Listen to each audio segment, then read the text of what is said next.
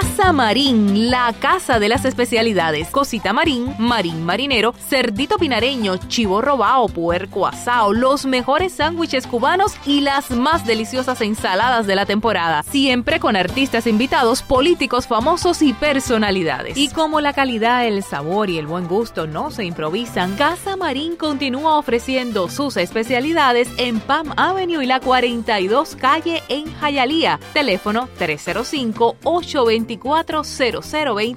la casa de las especialidades. Si quieres comer sabroso, económico y sin exageración, Marín es la solución.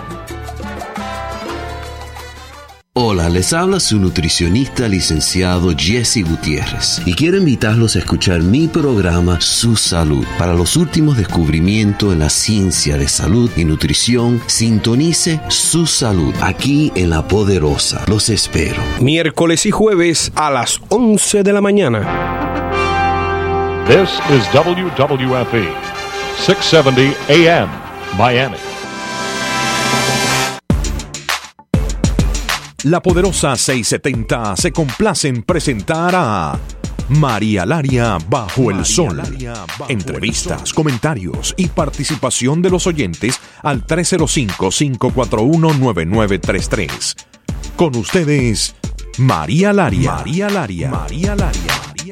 Muy bienvenidos a María Laria Bajo el Sol.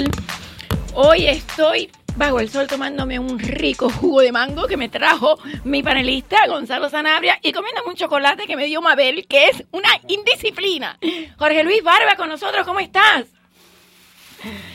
Yo me divierto tanto con Barba, la verdad. Pero bueno, hoy tengo a Gonzalo Sanabria, que ustedes saben que es un hombre que siempre defiende los derechos del pueblo, especialmente localmente, donde hay tanto fraude y tantos problemas. Y bueno, él me pidió hablar de un tema que después que lo empecé a investigar, estoy fascinada. Y son las carriolas, se diría en español, los scooters. Los scooters son tan peligrosos. Estaba viendo que en Milwaukee ya los prohibieron.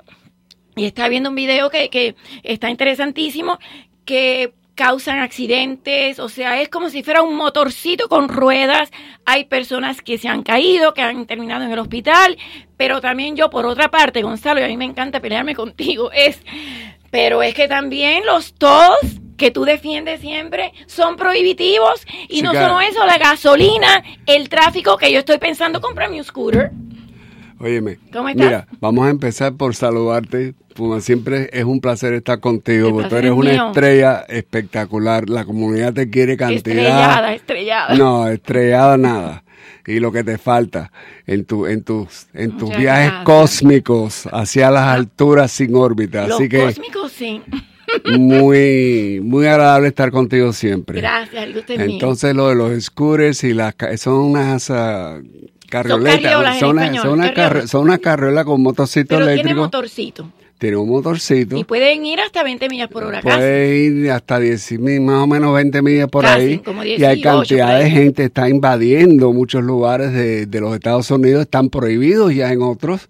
En Milwaukee está prohibido, aquí todavía. Me están diciendo un vecino mío que en Wynwood, por ejemplo, es una plaga que está insoportable porque están en las aceras, están cruzando las calles sin nada de luces ni nada, están haciendo lo que quieran. Y acuérdate que no tienen ni frenos tampoco. Y a veces la gente no distraída que somos nosotros, de mirar celular, mirar mensajes, contestar llamadas y todas esas cosas, pues empiezan a hacer esa manía y se estrellan contra carros, postes, otras personas. Sí, una cosa cuando así van a doblar no pueden frenar. Entonces ellos, el scooter le va diciendo cuántas millas van por hora, pero la mayoría de ellos van a 17 o 18. Cuando van a llegar no pueden frenar y entonces doblan y se caen y atropellan a la persona que va caminando.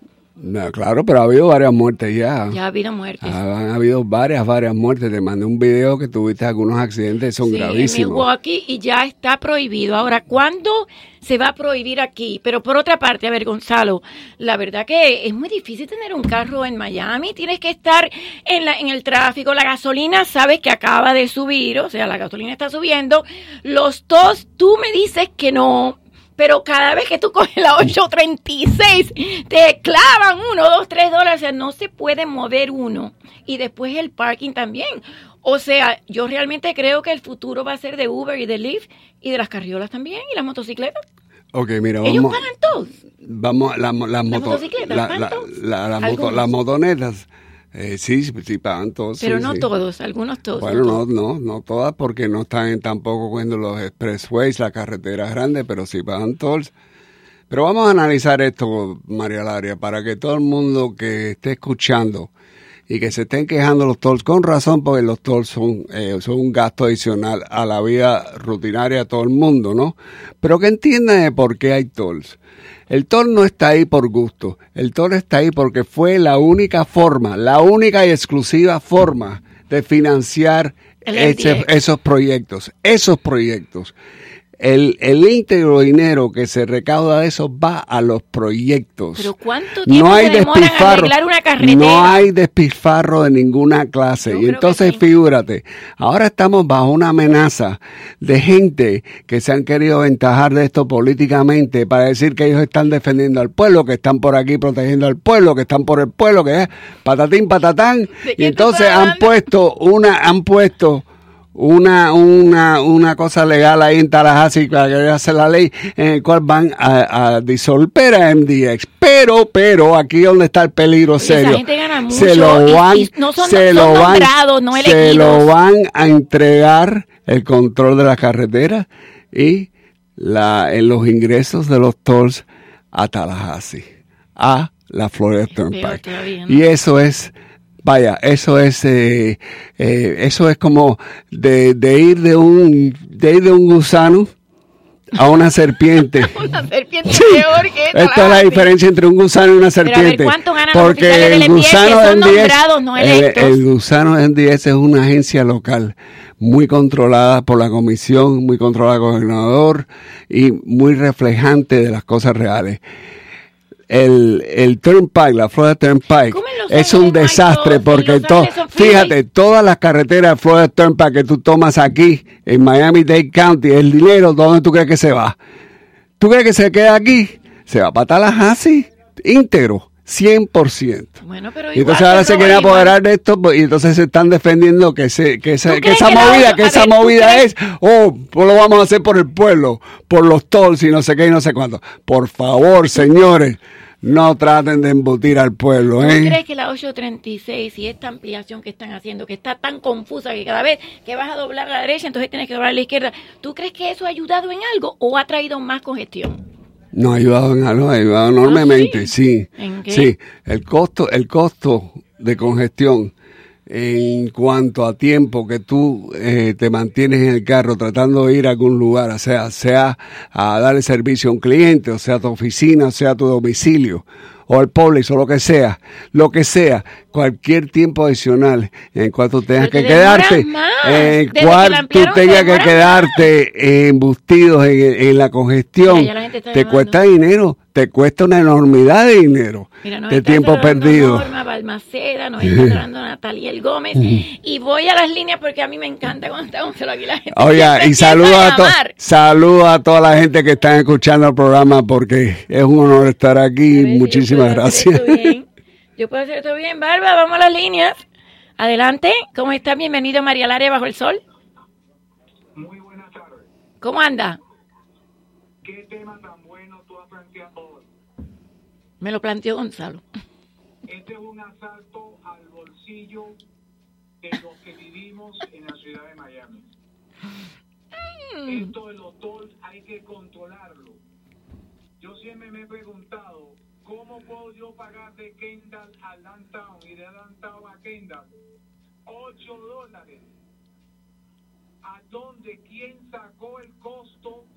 ¿Quién determinó el costo para transitar por una autopista? Es la pregunta que yo le hago al invitado. ¿Cómo yo puedo pagar $8 de la 167 Avenida a Downtown y de vuelta? A ver. Bueno, déjame, caballero, si me das un chance te lo voy a contestar, pero rápidamente. No hay ningún otro recurso de fondos estatales, federales, ni locales tampoco, fuera de los tolls que han podido han podido sustanciar estos proyectos. O sea, es la forma única de pagar por estos proyectos. O sea, de que estés pagando $8, de que estés pagando $8, claro, es una cifra alzada. Pero si tú coges un taxi o si tú hubieras cogido un Uber o un Lyft, hubieras pagado muchísimo más. O sea, en realidad es muy por debajo de otra forma de transporte. No, si coges el Uber Share, no. Uber de la 167 al Downtown te cuesta $12, $12 una vida. Pero el Uber Share es barato porque compartes con alguien. Bueno, vas a compartir con alguien. Vas a llegar entonces a la medianoche, ¿ok? Si compartes con un grupo de gente en un carro, por favor. ¿Quién determina los tolls? La MDX. A ver, Gonzalo, ¿quién determina los tolls? Los tolls, mire, caballero.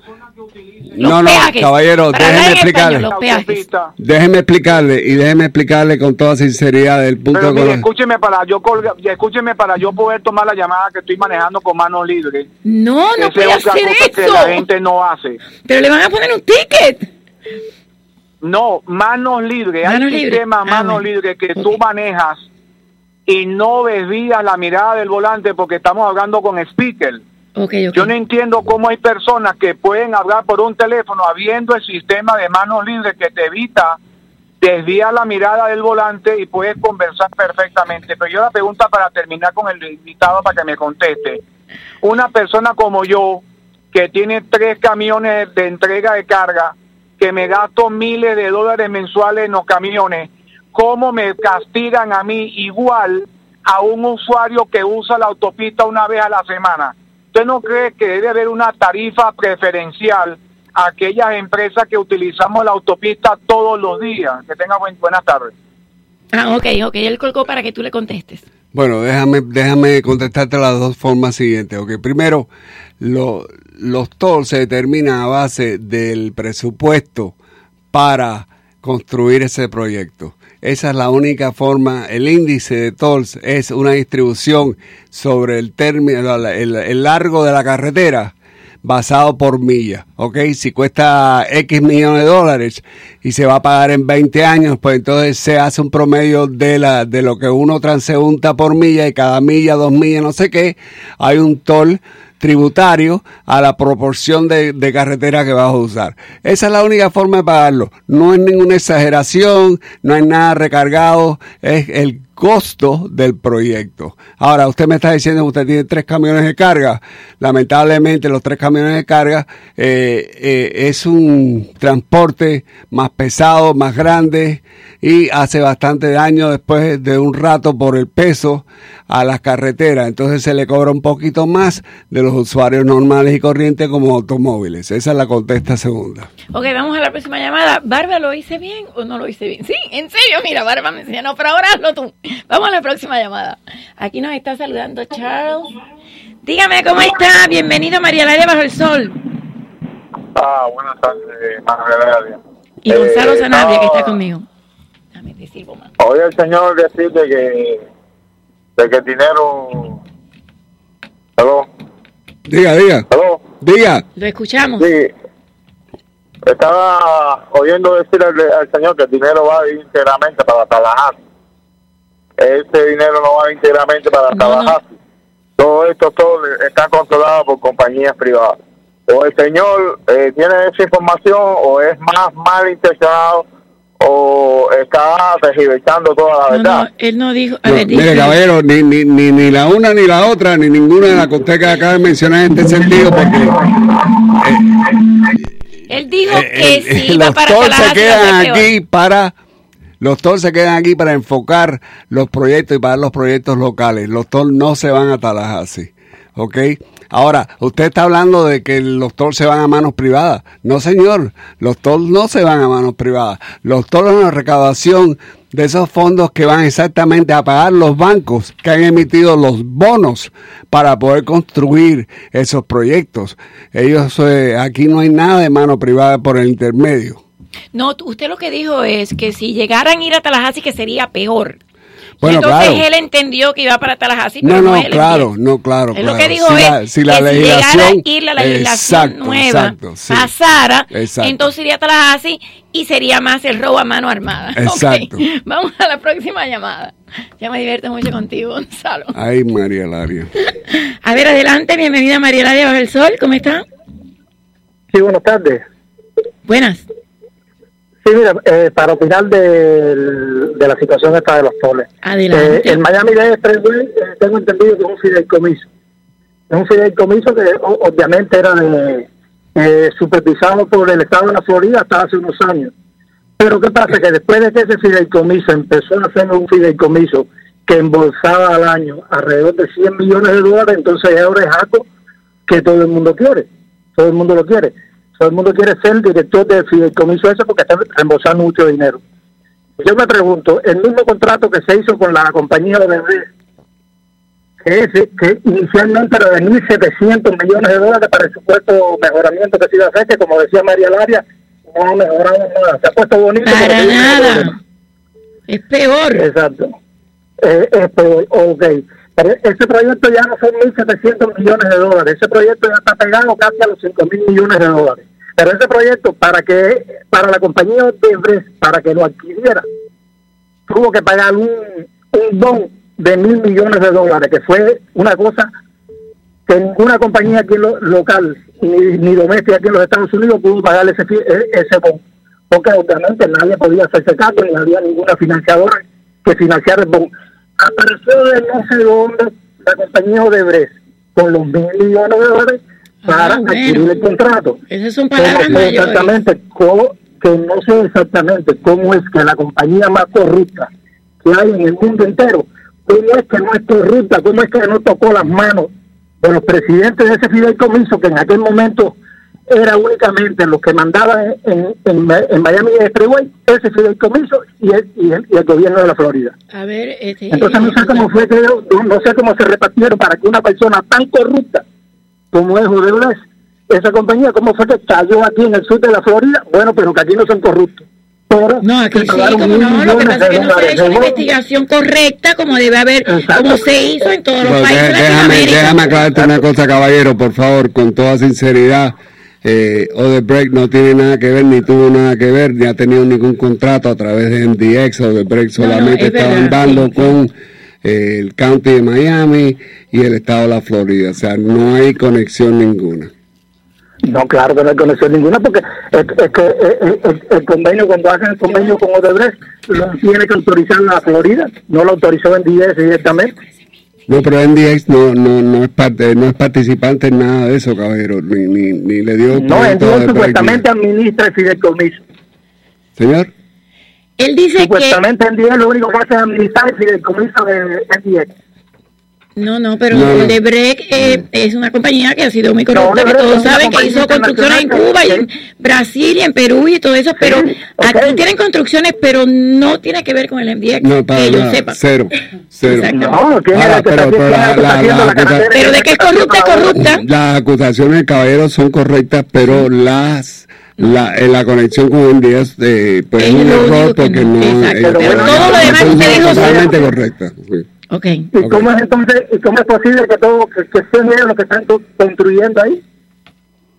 Bueno, ¿por qué? Porque les dan los contratos. No hay más ninguna compañía. No, porque les dan los contratos y por eso que Odebrecht hizo el puente, ¿no?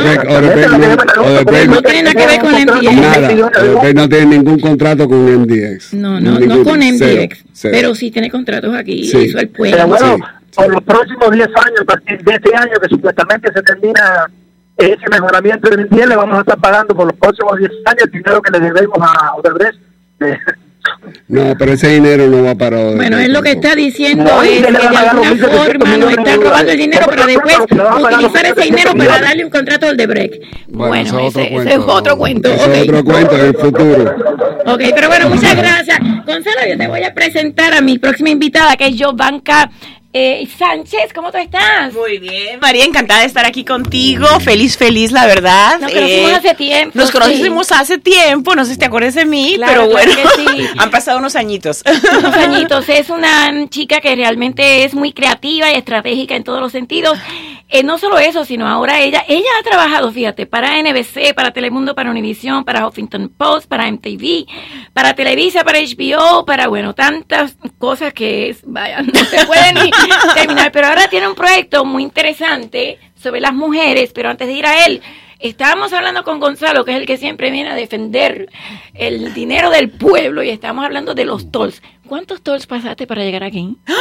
Muchos, muchos. ¿Tienes idea de lo que pagaste? Pero llegaste. No tengo idea, pero yo sé que hay muchos. Y aquí en Miami hay muchos, la verdad. El Turnpike, que cogiste la 836, ¿cuál cogiste? Mira, la 836, el Turnpike, aparte de donde vengo, que es de Weston, también bastantes. Imagínate. Así que dejamos un dinerito ahí para digamos, el gobierno en los tolls. ¿Y tú crees que son necesarios? Que es lo que alega Gonzalo. Yo sé que en parte tienes razón, para la construcción de carreteras y demás. Lo que pasa es que yo veo que hay mucha construcción y después no pasa nada y después terminamos peor. La Flagler, mira todos los negocios que terminó con esa construcción, y la 836, yo no la veo más fácil, yo la veo al revés, más confusa. Yo estoy totalmente de acuerdo contigo. Lo que pasa es que, claro, eso ayuda a que de alguna manera disminuya el tráfico, haya más control. Bueno, ¿cuánto te tardó venir acá desde Weston? Muchísimo. ¿Una hora y cuarto? 1 hora y cuarto, más o menos. Pero, ¿de dónde tú viniste? ¿De Weston? De Weston, allá está su casa, mis oficinas, allá estoy yo, donde están las vacas, sí, donde hay mucho verde que la gente dice, ¿eso es Miami? Sí, eso es Miami. También. ¿Hiciste aduana cuando entraste por aquí en Miami-Dade? Más o menos. Pasaporte americano. Pero fíjate, otro tema del que empezamos a hablar Gonzalo y yo, que la gente todavía no ha llamado para opinar porque los dos se llevaron el tema, es ahora en Coconut Grove y en muchos lugares hay unas scooters. ¿Tú eres venezolana? No, mexicana. Como el chile verde. Eso mero. No sé cómo le dirían en México, son como unas carriolas. Es como los juguetes que hacíamos nosotros cuando éramos chiquitos. Lo que pasa es que tienen motor, y entonces mucha gente, para no gastarse el dineral que nos gastábamos en la gasolina, el mantenimiento de un carro y demás, ahora están utilizando estos scooters, pero están causando muchos accidentes. Sí. Pueden ir casi hasta 20 millas por hora, no tienen frenos. Uh-huh. Y están causando accidentes y muchas tragedias. Hay algunos y no hay regulaciones, no hay leyes de tráfico, no hay nada. En este estado no, en otros sí, en Milwaukee están prohibidas. No, aquí no hay nada. Aquí no hay nada. Es cierto. ¿Qué tú crees? Porque a mí me gustaría comprarme un scooter y así no tengo que pagar todo. No, a mí me encanta la idea también. Mira, ya el futuro no se sabe dónde va. Yo al rato digo, ya vamos a estar volando, que eso va a ser todavía más complicado, ¿verdad? Sí, sería bueno. Pero sí, lo de las motitos estas es medio peligroso porque la verdad, digo, con tanto coche nunca sabes por dónde, ¿no? Entonces, no tienen frenos. Si yo pensara que estamos todos en esas motitos, te diría, bueno, está bien, pero cuando hay coches, hay tráfico, creo que es un poquito peligroso y todavía no está estructurada las carreteras solo para ellas. Eso creo que es importante. No, fíjate, tiene que estar en las calles, no en las aceras. Sí. Pero entonces la gente las lleva por las aceras y ahí es donde atropella a los peatones. Sí. Y no siguen las regulaciones. Porque ese es el problema, que no hay regulaciones y cuando las hay no las siguen. Mira, ¿cuántas veces se han estrellado contra los postes eléctricos? Óyeme, cuando estás mirando un texto que recibiste, estás en esa carriola. O cuando estás mirando una chica que pasa y no te das cuenta, ¿verdad? Yo sería incapaz de hacer eso, ¿eh? No, yo creo que eres vas así como los caballos, fijo. Pero es un desastre. En los scooters no hay hands-off, porque ¿dónde vas a poner el teléfono para leer los textos? No hay hands-off donde lo vas a poner, o sea, no se puede. Es cierto. O sea, es horrible. Cierto. Pero no que manejan con una mano, o sin mano. O sin mano y con el otro mirando el celular o lo que sea, como dices tú, mirando a chicos, a chicas o lo que sea. Ese es otro cuento, pero... Exacto. Es muy peligroso. Sí. Pero no es un poco tentador no tener que buscar estacionamiento, no tener que pagar la gasolina que está subiendo y subió aquí, no tener que pagar todos esos tolls. Realmente yo he pensado comprarme un moped, quizás no una carriola, pero un moped o una motocicleta. Y yo te veo muy bien en una motocicleta, claro. Llegaría muy empoderada y llegaría rapidísimo, así como Espiri González. Mira, voy a cambiar un poquito. Si tú supieras que hay muchísimas que manejan motonetas, sus vestitas, sus cosas, en serio.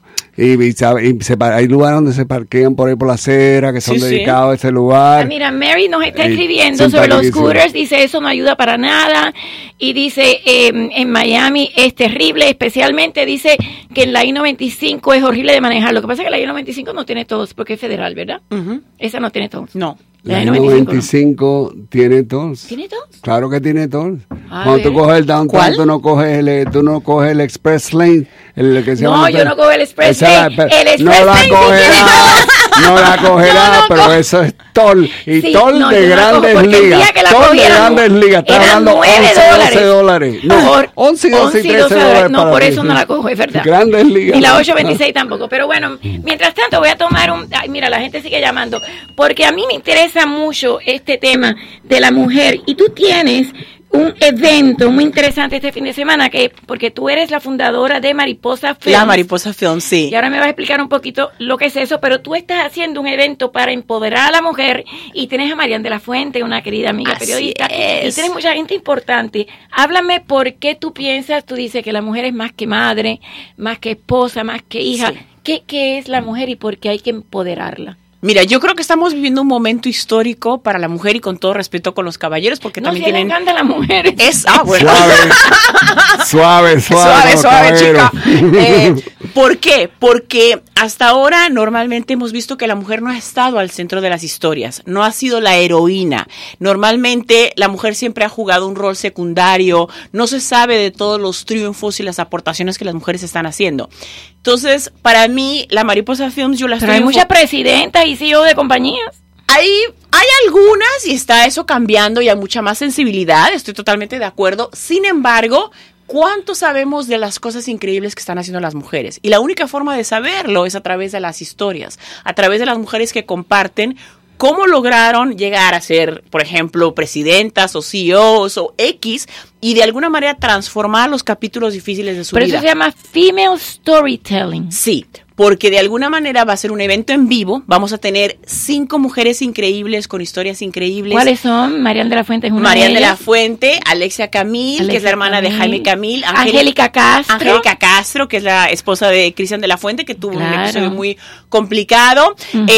También tenemos a Karen Hoyos, quien ella tuvo violencia doméstica, y ella hoy es una coach inspiracional muy reconocida, ha trabajado con Tony Robbins. Y también tenemos a Marcia Luna, que es una mujer increíble, que era una CEO justamente, y bueno, dejó todo por seguir sus sueños. O sea, dejó la seguridad de un cheque, de un dinero, para seguir sus sueños. Y todas tienen... Y le salió bien, sí, hasta ahora va muy bien. Arriesgado. Claro, por eso te digo. ¿Y qué es lo interesante de las historias de todas estas mujeres? Que de alguna manera todas tienen capítulos, y todas tenemos capítulos difíciles en nuestras vidas. ¿Cómo transformamos esos episodios y los convertimos en algo que de alguna manera o son un ejemplo o son inspiración para otras mujeres o para las siguientes generaciones? Y eso es lo que a mí me encanta del... ¿Cómo fue la tuya, tu historia? Mi historia... Bueno, mi historia, yo siempre he sido una contadora de historias. Yo trabajé muchos años en la televisión. Claro. Estuve, ahí es donde nos conocimos, en Televisa, en Primer Impacto. Pero al final del día yo escogí... en Hearst Television también. Sí. Escogí estar frente a las cámaras, no por elección propia, sino porque de alguna manera era lo que se me iba presentando en su momento, a pesar de que yo quería seguir mi sueño, que era estar detrás de cámaras y contar historias. Y siempre quise contar historias. Porque eres muy bella. Ay, gracias, también. Y entonces yo siempre dije, ¿sabes qué? Yo quiero contar las historias de mujeres. Pero en ese momento, como sabemos y como ha pasado ahorita con todo lo que vemos en los medios, no había muchas oportunidades y plataformas para las mujeres. Entonces yo tomé ese camino de estar frente a las cámaras para poder aprovechar esa oportunidad. Y estuve haciéndolo. Sin embargo, hoy en día que ha cambiado todo y que nos ofrece una plataforma, todo lo que estamos haciendo a través del mundo digital, dije, finalmente voy a seguir mi sueño, que es el contar historias. Yo vengo de una familia muy involucrada en el mundo artístico. Mi hermana es la actriz Mónica Sánchez, algunos saben. Mi primo es Marco Regil, quien hoy es el presentador de Un Nuevo Día. Sí, verdad. Mi otro primo es el galán Kuno Becker. Y mi papá es un escritor muy reconocido en México. Entonces yo siempre estuve en este mundo del espectáculo, pero yo siempre quería estar detrás, no como el resto, ¿no? ¿Y por qué? Si eres una mujer muy bella. Ay, tan linda, que María. Porque de alguna manera siempre mi pasión fue crear, contar y poder traer la luz hacia alguien más. Tener el mando, porque el productor tiene el mando. Sí, bueno, la parte creativa. Sí, sí. Y la verdad que esa es mi pasión. Y mi papá cuando yo era niña me contó una vez que no había muchas historias sobre mujeres. En ese momento él me platicó de Malinche, que fue la amante confidente de Hernán Cortés, y me platicó de Juana de Arco. Y en su momento no habían mujeres heroínas o increíbles, y me pareció fascinante. Cuando empecé a indagar un poco sobre las historias de ellas, toda la perspectiva de cómo eran vistas era desde el punto de vista de un hombre. Cuán importante es que detrás de cámaras hayan mujeres, haya esa perspectiva de la mujer. Sabemos hoy en día que hay pocas directoras de cine, hay muy pocas mujeres. Barbra siempre se ha quejado que había mucha discriminación. Sin embargo, ahora no, ahora hay bastantes mujeres directoras. Hay, pero no hay las oportunidades. De hecho, ahorita el movimiento de Time's Up acaba de crear uno nuevo que se llama Vamos a aumentar las mujeres en el mundo de la dirección de cine. Justamente hace unas semanas lo creó para que hayan más oportunidades para mujeres directoras, para que haya más oportunidades para mujeres que levantan cables, porque sabemos que hay productoras y escritoras, pero el resto de los roles en el crew de lo que es medios, televisión o cine, casi no hay oportunidades. Normalmente te dicen, tráeme un cameraman, pero no te dicen, tráeme una camera girl. Pero a ver. A mí me parece que cuando no tengas que decir si es mujer o hombre, un camera operator. A mí lo que no me gusta es que tenga que decir que es mujer, porque quiere decir que entonces estás buscando a alguien que es mujer. No, traiga un operador de cámara, puede ser mujer o hombre. Por supuesto. Sin embargo, lo que ha pasado es que los títulos de todos estos roles están en masculino. O sea, ¿por qué cameraman? Por eso la Real Academia tuvo que esperar mucho tiempo para aprobar. Tú quieres cambiar el título presidenta a camera person, para estar correcta políticamente.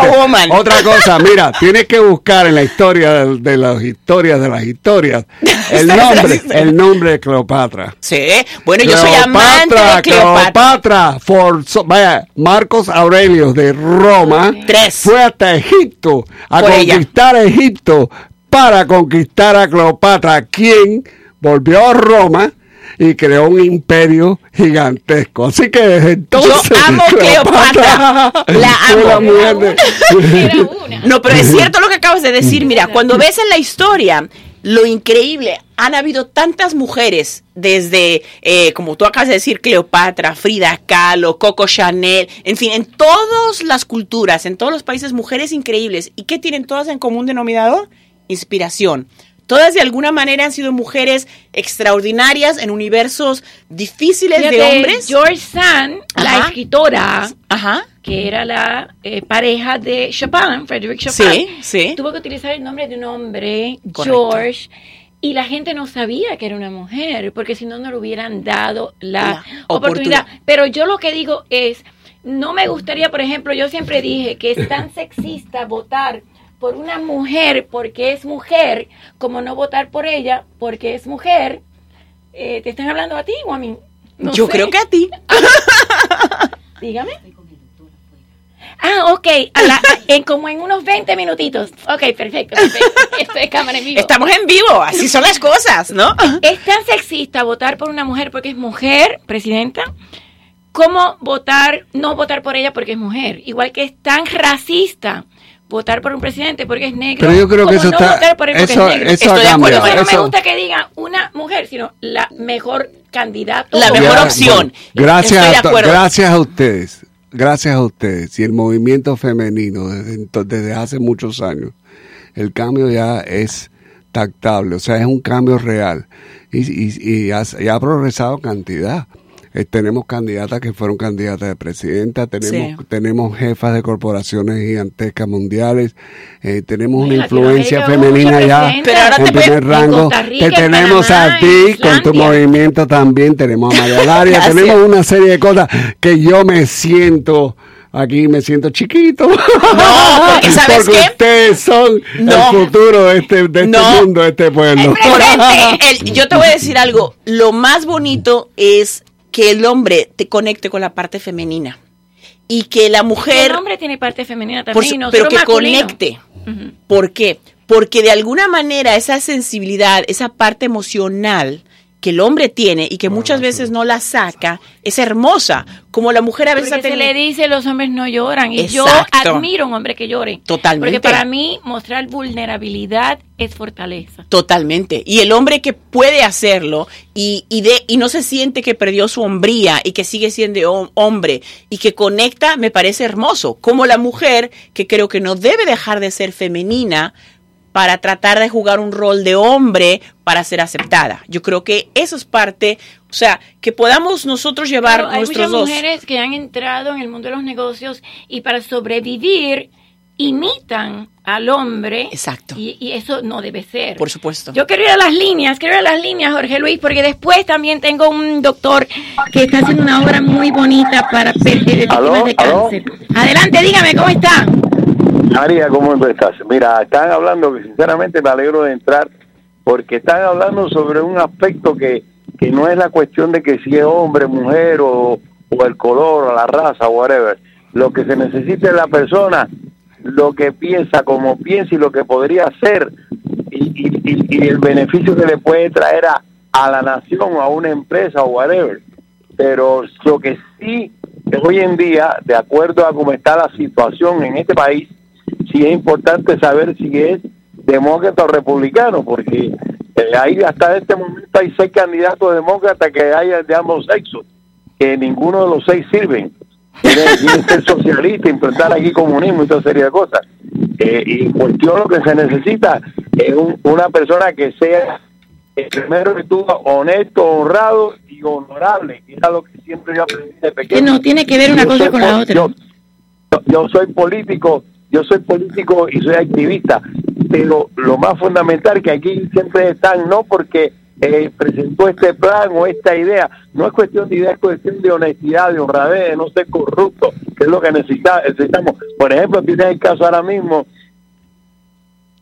¿Qué pasó? Uy, se nos cortó. Me parece que él iba a mencionar, porque hoy es uno de los temas que yo quería mencionar, Alexandria Cortés, que sí, es esta nueva congresista bastante izquierdista que estaba criticando tanto por la corrupción de las campañas, y hoy se la encuentra que había enviado $1,000,000 hacia su cuenta a través de otra persona. No sé si estaba hablando de ella, que fue la que dijo también la semana pasada que hicimos el tema, que no era seguro tener hijos hoy en día. Pero a ver, no tiene que ver como uno piense. Así es. Es el mejor pensamiento, ya sea mujer o ya sea hombre. Yo creo que el día que nosotros no miremos el sexo y no miremos el color de la piel, ese día es el día que no va a haber racismo. Por supuesto. Pero es que el día ya llegó.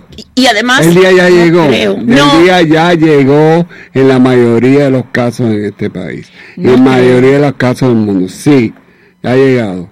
Lo que pasa es que siempre hay excepciones. Claro. Eso sí hay excepciones.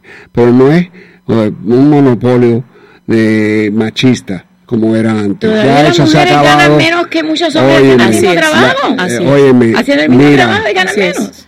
Bueno, ese es otro cuento, pero eso se está cambiando también. Eso está por ejemplo, el movimiento Me Too, que a mí me molesta muchísimo, porque yo digo, yo sí fui víctima de sexual harassment, pero lo llamé y I addressed it en el momento que pasó. Pero ahora tú tienes todas estas mujeres que tuvieron 20 años, 30 años, acostándose con muchos productores. Ah, no, me forzó. Ah, no, pero llegaron a la cúspide y entonces ahora dicen, mírame. Por eso nos cuesta tanto trabajo a las mujeres decentes. Entonces yo digo, yo no sé si ese movimiento nos está echando a nosotros para atrás. Claro, yo creo que como todo en la vida, uno tiene que ser muy objetivo y ver las cosas y ver una por una, ¿no? O sea, yo pienso que mi esfuerzo está sobre todo, no tanto en todo, sino en traer a la luz las historias de las mujeres, porque creo que a través de ellas es que como podemos conocer mejor las aportaciones de lo que estamos haciendo las mujeres en cualquier rol, en cualquier área, ¿no? Entonces, para mí, eso es lo más importante, que una mujer tenga voz para poder contar su historia, para poder compartirla, quizás para convertirse en un mapa para la siguiente mujer o la siguiente generación. Y por eso es que estoy haciendo este esfuerzo a través de la Mariposa Films. O sea, ¿dónde va a ser el evento? El evento va a ser en FIU. Pueden ir a Eventbrite y pueden buscarlo como Mujer, el poder de tu historia, porque obviamente el poder de su historia es muy importante. 5 historias increíbles de 5 mujeres increíbles a las 6:30 de la tarde en el Día Internacional de la Mujer. Es un todo abierto. ¿Qué fecha? Es este viernes 8. de marzo, es el Día Internacional de la Mujer, a las 6:30 de la tarde. El 8 de mayo. El 8 de marzo. De marzo. Este próximo viernes. Dicen que es una fecha comunista también, mucha gente dice. Yo digo que es una fecha de mujer. Pero a ver, ¿es un documental o cada una va a pararse frente al micrófono y contar su historia? Exactamente. Van a tener la oportunidad. Es una plataforma, va a ser en vivo. Mariana de la Fuente, Angélica Castro, Marcia Luna, Alexia Camil, exactamente, y Karen Hoyos. 5 historias diferentes. Bueno, yo también contaré la mía. Lo que pasa es que yo quiero darle luz a las mujeres como tú, a las mujeres como ellas, tú sabes. Eso es lo que yo quiero, estar detrás. Y va a haber question and answer, o si alguien quiere levantarse a la tarima y contar su historia. Nos encantaría que el público, que las mujeres que están ahí, que la mayoría creo que van a ser mujeres, compartan también sus historias, las que estén conectadas con las historias, compartan ellas mismas. Va a haber música, va a haber una DJ que va a ser mujer, que también va a contar su historia de cómo ella se mueve en este mundo. ¿Estás discriminando contra los hombres? No, estoy diciendo, vamos a darle más oportunidades a mujeres que sean DJs. Mira, pero hay DJs muy famosas mujeres. Total, pero no los, o sea, si tú ves los porcentajes y las estadísticas, ahí volvemos muy poquitas comparado con los hombres. Lo que yo digo es, vamos a subir esos números. Hay una Citizen Jane que yo he entrevistado. Ajá. Lo que pasa es que creo que hay menos porque ese mundo del rap, aunque sí hay mujeres, pero me parece que es un mundo cuya lírica es bastante agresiva contra la mujer. Por supuesto, pero aquí se trata más de que puedan ellas ejercer su labor en la música que ellas quieran, que ellas puedan ser, tú sabes, mezclar sus sonidos, crear sus propias versiones creativas, y este es el caso de esta colombiana que se llama Alina Barón, que bueno, ella incluso tuvo una parálisis facial, y muy linda la historia de ella, porque su sueño, ella te lo dice, mi sueño era ser DJ, y ella va para adelante, y ella esa noche nos va a deleitar con la música. ¿Y cómo se mejoró su cara? Porque mi esposo había sufrido eso y la cortisona lo arregló, pero llegó un momento que no podía mover la parte izquierda de su cara. ¿Quieres saber la historia de ella? Entonces te invito. Tengo que ir a Viena. Sí. ¡Dale! Mujer de televisión. Ya. 6:30 de la tarde, viernes 8. Pueden ir a Eventbrite y buscar Mujer, el poder de tu historia. Este viernes es el Día Internacional de la Mujer. Sí. Y vamos a celebrar entre mujeres, también entre hombres, obviamente, que estén ahí, que nos acompañen, que disfruten con nosotros. 5 historias increíbles de una noche de mujeres y de compartir de hermanas, ¿no? ¿Qué serían de las mujeres sin los hombres y qué serían de los hombres y las mujeres? Exactamente, yin y yang. Exactamente, yo creo que el hombre tiene una parte femenina que cuando no tiene miedo a demostrarla, lo hace. Por ejemplo, tú la tienes y tú también tuviste tu historia, que estuviste enfermo, lo has contado aquí con nosotros, y yo creo que eso te da mucha sensibilidad. Más adelante, en 2 minutos, voy a mandar a pasar al doctor Chong, creo que se llama, que tiene un evento muy bonito para las víctimas del cáncer. Pero antes tomo esta llamada telefónica. Adelante. Bienvenido, María Laria. Ah, no, se cayó la llamada. Bueno, si quiere, el doctor puede ir pasando. Se llama Pong Chong y es tienen una fundación muy bonita con la finalidad de crear conciencia y dar a conocer la actividad realizada por Inspira, que es este fin de semana, pero bueno, y van a aceptar donaciones. Vamos a la llamada. Adelante. Bienvenido. ¿Cómo está? ¿Cómo está? Dígame, lo estoy escuchando. Óigame, yo quería opinar sobre los NDS y los... los tolls. Adelante, el peaje en español, adelante. El peaje, ¿llegué tarde, no? No, para nada, le quedan 15 minutos. Pues mire, yo quería decirle que a mí me vienen las vías rápidas, los expressway de maravilla, vaya. Eso es lo mejor que se ha inventado. Gonzalo, ese amigo tuyo. No, chica, no. Este es un señor sensato que está dando su opinión honesta, por favor. A ver, ¿cuánto es? No me detires a ese señor porque él está diciendo cosas que son ciertas. ¿Cuánto cogió hoy? No, ya. Yo llevo 15 años de Florida, por el cine, por la vía rápida que llevo seguido, el virus seguido. Ok, pero dígame, ¿cuántas cogió hoy, por ejemplo?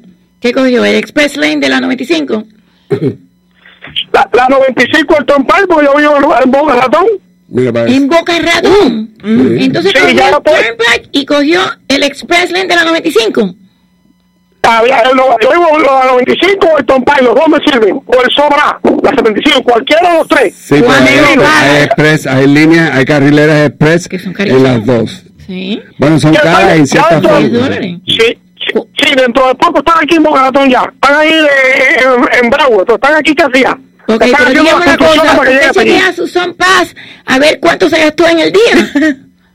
No, porque yo no voy a Miami todos los días, voy alguna que otra vez, algún fin de semana. Ah, bueno. Pero tú te quejas de que él no se queje. No, yo no. ¿Tú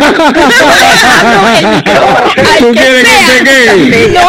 Caballero, quéjese de algo para que estemos aquí contentos. Me alegro por su opinión, caballero.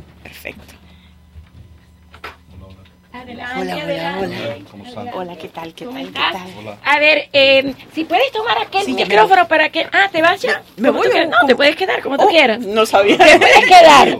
Solamente vamos a compartir acá y si quieres puedes utilizar esa silla. Aquí estamos también.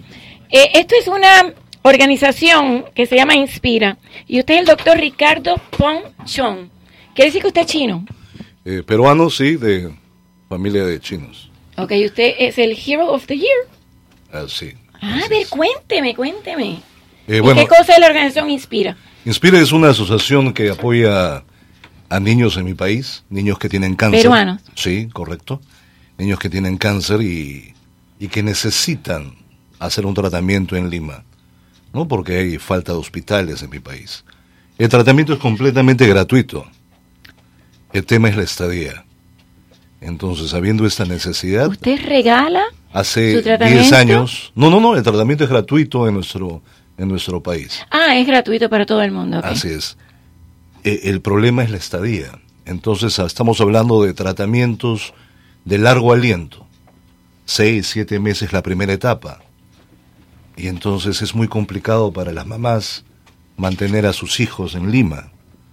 Entonces, solían dormir en el suelo... o en las banquitas de los hospitales, o en las capillas, o en los parques.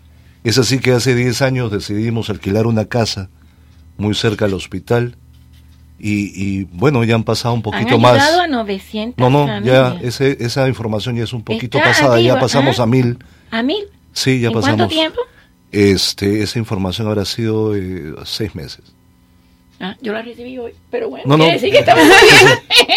Sí, pero sí. A ver, entonces, dígame una cosa, porque la medicina china a mí me interesa muchísimo, porque yo sé que la medicina alópata, que es la medicina convencional, uh-huh, utiliza lo que son los tratamientos, que es lo que cuesta, ¿no? Es la quimioterapia y la radiación y la cirugía. Pero ustedes combinan en China, y usted es chino-peruano, donde hay mucha influencia china, lo que son ambas. Sí, ¿usted también hace lo mismo? Sí, yo hago medicina complementaria. Yo soy médico. Hoy en las noticias se curó una persona de HIV por 12 años y fue con tratamiento no convencional. Hoy cumplió 12 años ese paciente. Yo soy médico cirujano, yo soy egresado de la Universidad Autónoma de Guadalajara. Ah, mira. Y... ¡Viva México! ¡Órale! Todos nos juntamos. Y bueno, estudié ahí y mi familia paterna son médicos, desde mi abuelo. Mi abuelo era uno de los primeros médicos chinos que llegaron a Perú. ¿En serio? Y de ahí, bueno, mi papá estudió en España, y de ahí mi hermano, y bueno, yo, y ahorita una sobrina está también en la Autónoma de Guadalajara, ya a punto de terminar la carrera. ¿Cree usted que la quimioterapia, la radiación, o sea, yo digo, la quimioterapia es envenenar, la radiación es quemar y la cirugía es cortar? ¿No es mejor darle al cuerpo suficiente terapia inmunológica, que fue lo que le hicieron a este paciente de SIDA, que ya lleva 12 años curado, hoy cumple 12 años? De hecho, la idea de la medicina complementaria es esa, ¿no? Que se complementen ambas. Entonces, cuando es necesario una cirugía, pues hay que aplicar la cirugía. Y cuando se puede apoyar con algún tipo de medicina alternativa, como sea medicina china, homeopatía, acupuntura... o alguna otra terapia, pues, fenomenal. ¿Y usted utiliza ambos? Yo utilizo ese, es correcto. Ahora, estas 1,000 y pico de familias, ¿cómo se puede accesar a ese tratamiento? ¿Son personas que vienen nada más de Perú o de otros países? No, son peruanos que viven alrededor de Lima. Entonces, por ejemplo, hay el caso de una niña que viene de Tabatinga, que es la frontera con Brasil. Oh, my God. No, esta niña de 7 años necesitaba cruzar el río. Ahora, cruzar el río implica que puede ser 3 días a 7 días. Mío, para recibir su tratamiento. Para llegar al ómnibus. Ah, al ómnibus para ir. Sí, la primera parte, la primera travesía son el cruzar el río. ¿Y qué tenía? Y eso estás hablando de la niña pues con náuseas, vómitos, y cuando hablas de vómito, no necesariamente es un vómito de alimentos, muchas veces es de sangre, ¿no? ¿Y qué es lo que tenía la niña? Era una leucemia. Entonces de ahí toma un ómnibus un día más de travesía, llega a Lima, la capital, donde la atienden y probablemente le dicen, sí, iniciamos tratamiento el lunes, pero hoy es martes. ¿Dónde se queda? Ah, ya, tiene que esperar. ¿Y qué hacemos? Regreso, pero si lo que me demoré en venir es exactamente la misma cantidad de días. Entonces estas familias empiezan a quedar en los jardines o en las banquitas o en las iglesias. Y ustedes han creado esta... Así que creamos esta casita, que se llama Inspira, donde damos habitación y alimentación totalmente gratis, además de apoyo emocional, obviamente, y psicológico, ¿no? Tanto al niño como al acompañante. El año pasado yo recuerdo haber hecho un programa de la primera niña que se curó de leucemia con un tratamiento inmunológico que era tan agresivo, porque ella estaba ya en etapa 4, que lo que utilizaban era parte del virus del SIDA para matar la célula cancerosa, con lo cual era un peligro, pero bueno, ya estaba en una etapa tan terminal y se curó. Ah, mira, bendiciones. Bueno. ¿Cree más en ese tipo de...? Hay que estudiarlo, ¿no? Tú sabes, hay que cada caso es especial. Las personas que nos escuchan, ¿cómo pueden ayudarnos? Justamente mi estimado Jaime Cuadra tiene números. Jaime, a ver, porque tiene muchos Jaimito. Jaime es un productor musical. Él en el mes de noviembre se unió a nuestra institución para crear una canción que se llama Abre tus manos. Esta canción une al país, ¿no? Busca ser solidarios. Ahí está el video, sí, pero nosotros no estamos en televisión. Qué lindo. En YouTube. Y es más, es algo espectacular, ¿no? Porque hemos logrado unir a 45 cantantes y más de... A ver, ¿quiénes? Más de 150 personas en esta canción, realmente espectacular. Y eso es gracias a la labor de Jaime, de Lalo que está allá afuera, de Gustavo, de Pelo de Ambrosio. Okay. Ahí está Lalo. Ahí está. Lo que pasa es que como me enteré de esta entrevista hoy mismo y ya usted se va mañana, esto era imprevisto, pero bueno. Gracias, gracias. Dígame un poquito por qué Jaime se une a esta causa. Bueno, me contacta Ricardo junto con Gustavo García, que es el productor ejecutivo del proyecto. Antes de que ganara Ricardo el CNN Héroes, que es una premiación, Héroe del Año, una competencia internacional muy importante en lo que es la obra social en el mundo, ¿no? Comenzando a competir 4.000 proyectos, de ahí llegan a 10 finalistas y ganando pues nuestro compatriota. Entonces, antes de eso me dijeron para producir la canción, y junto a Lalo Paredes, que tenemos un estudio acá en Miami que se llama Imagine Studios, comenzamos a trabajar en esto junto a Pelo Ambrosio, un compositor peruano. Hicimos algo similar a lo que se hizo con We Are The World, pero con los artistas peruanos. Yo cubrí ese evento. Fueron 45 artistas peruanos haciendo música fusión, obviamente con toques nacionales, las zampoñas, las quenas, pero modernos. Sí, y ahí está la canción. A ver un poquito. A ver. Gracias, Bárbara.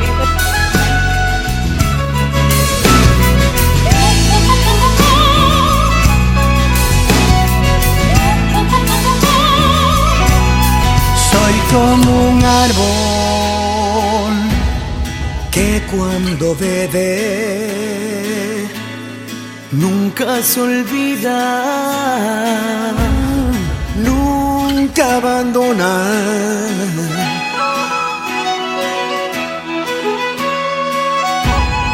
Si no ocurriera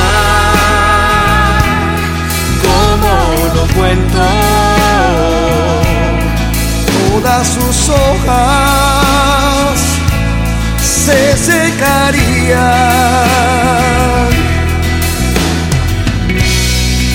Es que estoy vivo por amor. Es que soy árbol.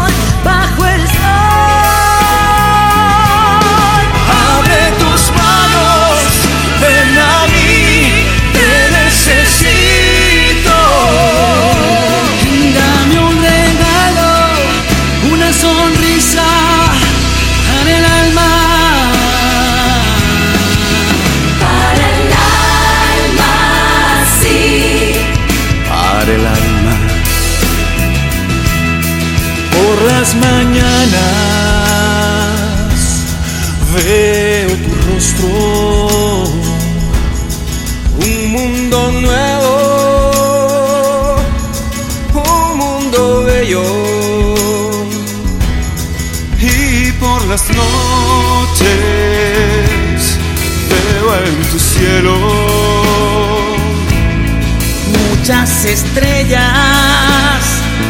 que inspiran este canto.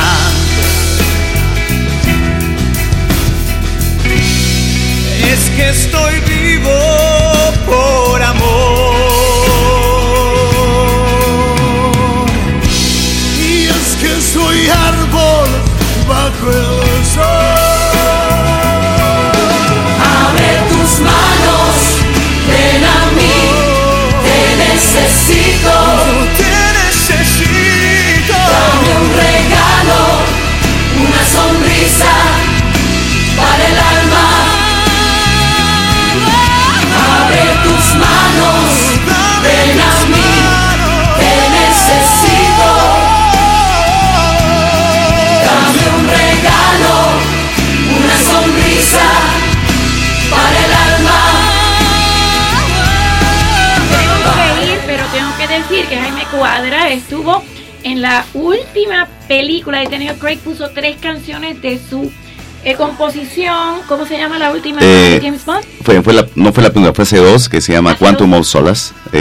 Tuve la suerte de participar con mi música, pues, 3 canciones, me invitaron a la alfombra roja, pasé como representante. No, pasé por la alfombra roja en el estreno junto a Daniel Craig y a todos los artistas. Daniel Craig es uno de mis James Bond preferidos. Sí, fue una experiencia maravillosa que me ha permitido pues ahora estar en la producción musical. Sí, gracias. Ahora el link para ver este video, ¿dónde? Ustedes buscan en YouTube Abre tus manos, así como suena, y van a encontrar, si quieren guiar más directo, Abre tus manos, Jaime Cuadra, y ahí aparece inmediatamente el video. Importante, antes de despedirnos, cómo ayudar, eso es importante, acá en Estados Unidos. Inspira for Kids, Bank of America, account number 898-1025-27554. Lo importante acá es colaborar con lo que sea, para los niños con cáncer. Y gracias por hacer esto tan bonito. Gracias. Mañana voy a tener a Francisco Urreistieta, que fue deportado con el equipo de Univisión junto a Jorge Ramos de Venezuela. Muchas gracias. Gracias, Gonzalo, por traerme tan buenos temas. Encantado, como siempre, al tiro bajo el sol. Hasta mañana. Es que estoy vivo por amor.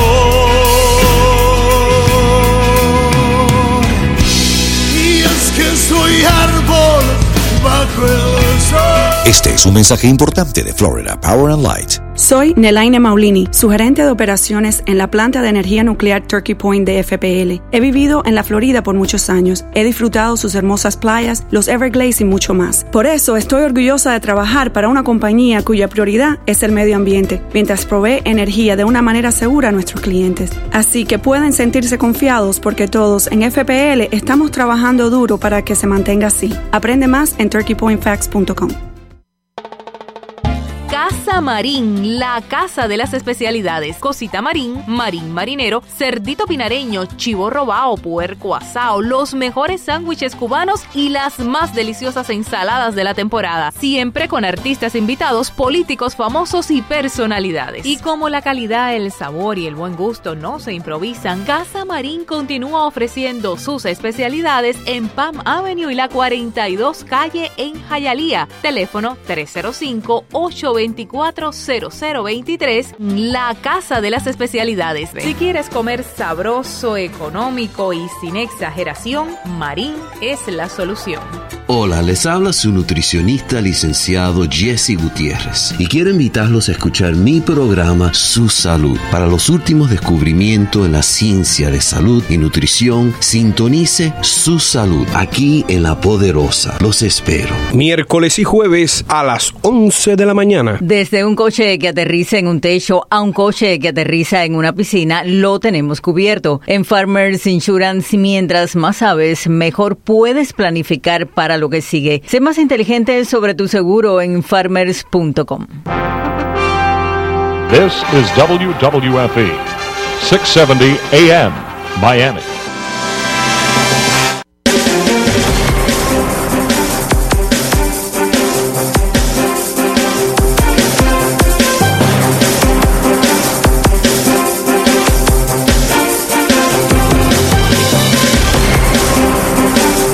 ¿Qué tal, amigas, amigos? Buenas tardes, 3 en punto en este martes 5 de marzo del año 2019. En el aire, La Capital del Sol es una revista informativa a manera de resumen con noticias locales, nacionales e internacionales a esta hora a través de La Poderosa 670 AM.